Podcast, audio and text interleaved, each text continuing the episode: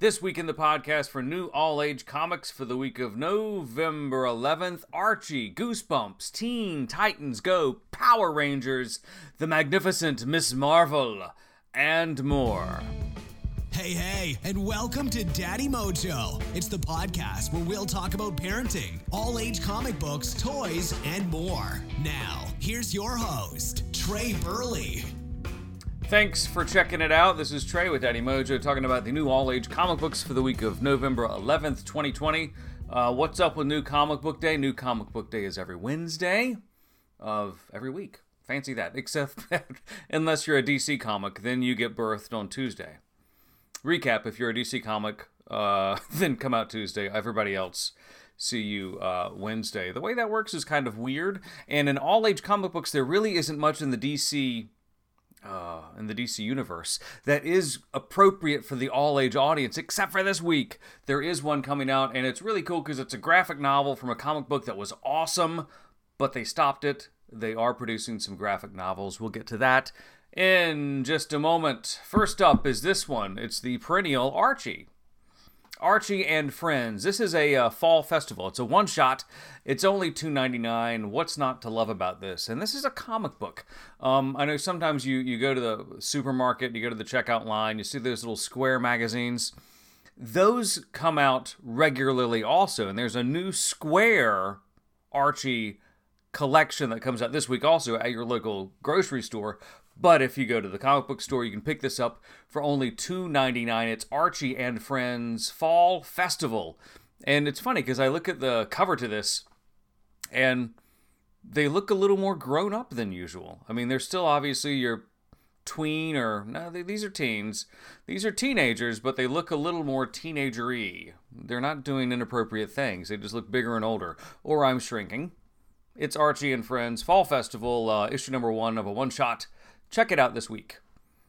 This miniseries is bonkers. Love this miniseries from IDW Publishing. It's in the same vein of uh, Marvel Action and uh, Star Wars Adventures. It's that good because it captures the the oomph and the scares and the the action that upper elementary school kids want without it being too much or too real or mm, inappropriate. Goosebumps, Secrets of the Swamp. Issue number two of five is out this week. And IDW does such a great job with stories like this stories that are just a little bit scary, but they're age appropriate. And it crosses over also to Star Wars and comic books, uh, comic book superheroes with the Marvel action. Check this out if you've got a mid to upper elementary school kid reader who wants something a little scary but not graphic in any sort that doesn't water down the story. And that's that's what really makes a great all age comic book an all age comic book. It's something that is a by default in definition a comic book, but it's still entertaining without treating the readers like they're babies or demoing down the entertainment. That's what I mean by an all age comic book. And Goosebumps Secrets of the Swamp does that in spades. It's awesome. Now, the DC uh, release I was talking about is up next Teen Titans Go. Arrgh, this, uh, hey, first off, this is one of the smartest cartoon series on television that you can find from Cartoon Network. It's brilliant. It works on so many levels. It's intelligent, it's slapstick. It is great. Likewise, the movies. The comic books were awesome when they were coming out on a bi monthly rotation. That has stopped, uh, which is a bummer. But in its place, we are getting some really great original graphic novels. The first of which came out a couple of weeks ago a couple of weeks ago. Wow, no, it's been about two months. Was the first Teen Titans Go graphic novel. The second one is out this week. It's Teen Titans Go. Roll with it. I, I don't think Steve Winwood was involved with this because this is a trade paperback that involves uh, Robin and a series of uh, dice. dice, and it's really cool because we have one of these back here. If you get a chance to buy one of these at a con, I really recommend it. I think it's a hundred side die like this one. This is great fun for chores around the house, for anything. Our kids love it. Side note uh, this comic book, this graphic novel, is going to be fabulous for those middle school kids and up. Uh, case in point, our nine year old liked reading this, uh, this being the graphic novel when it came out about two months ago.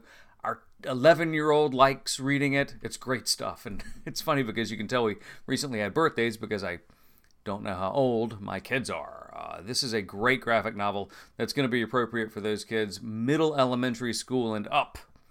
I'll say way up. This is one of those all age comic books that's going to skew all the way through middle school and high school and even those, those adults that dare enter and read it. Power Rangers. Uh, this is a new series. And I'm not really sure what's going on. I need to read the issue. Boom Studios sent us a, a copy of it. Thank you very much. We're going to read it tonight. Um, it's the Mighty Morphin Power Rangers, but it's issue number one.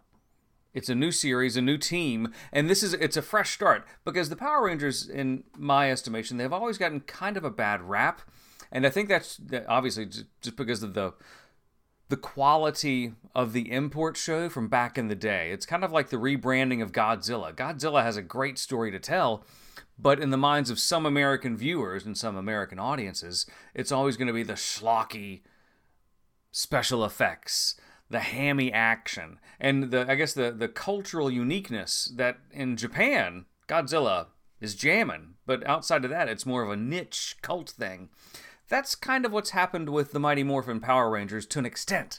The movie wasn't that good. It could have been. It was okay. This comic book could be the start of that rebranding. It's a, a little more action and a little bit of a demo up.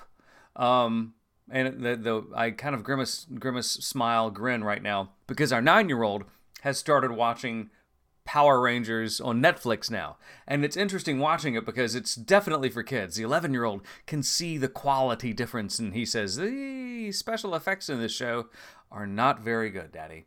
And I say, I know, but it's not really meant for you. It's meant for kids who are eight and up. This comic book is going to skew just a little bit older, I'll say nine and up, but it's going to be at a more mature level. Check it out. It's Power Rangers issue number one, and it's the brand new story, brand new team from Boom Studios out this week. In the same vein, those kids nine and up, this is a great ongoing Marvel Comics superhero series that is really fun, and it's just slightly left of center. Magnificent Miss Marvel, and by just left of center, what I mean is it's a superhero that flies just under radar. It's not a Superman or a Batman or one of the one of the big 3 or whatever that you know who they are.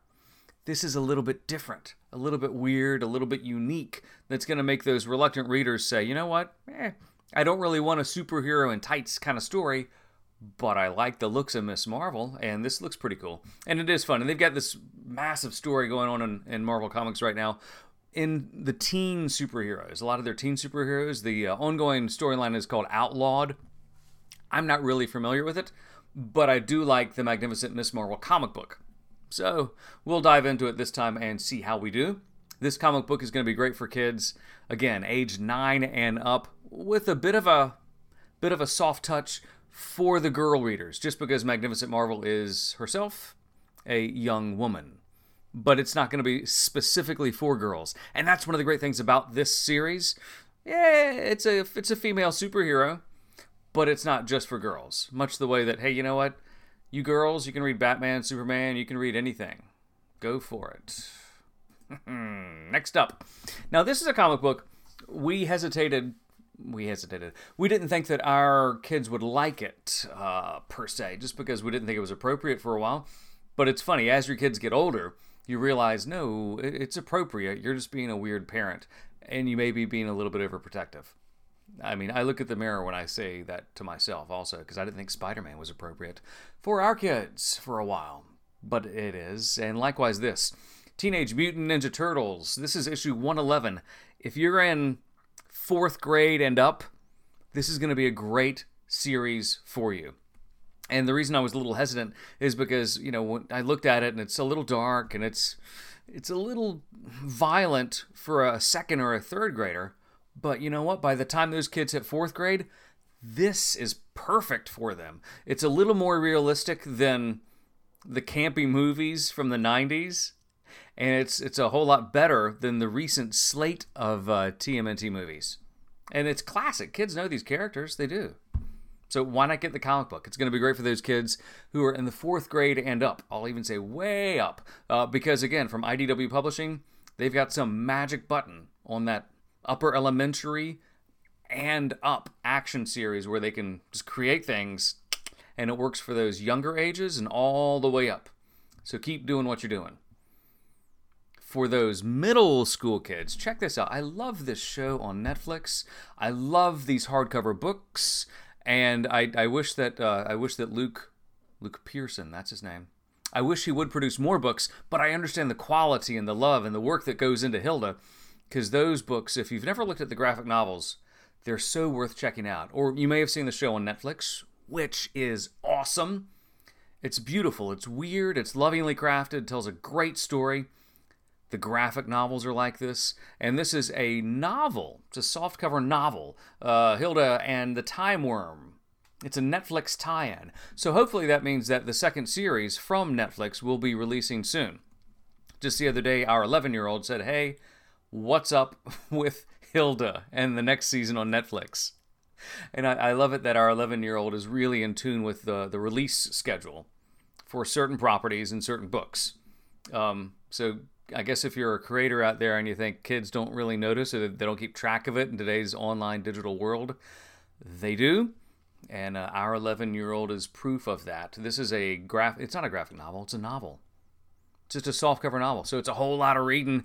But I know that our 11 year old read the first one. I think this is the third one. There may even be three. This this being the third in an ongoing series uh, in the Hilda novel series that ties in with Netflix. It's beautiful. It's great, and if you love the series, you will love this. If you love the graphic novels, you'll dig it also. Middle school and up. Are you studying World War II? Now, war comics are something that I kind of grew up with when I was a kid, to an extent, like Sergeant Rock and stuff.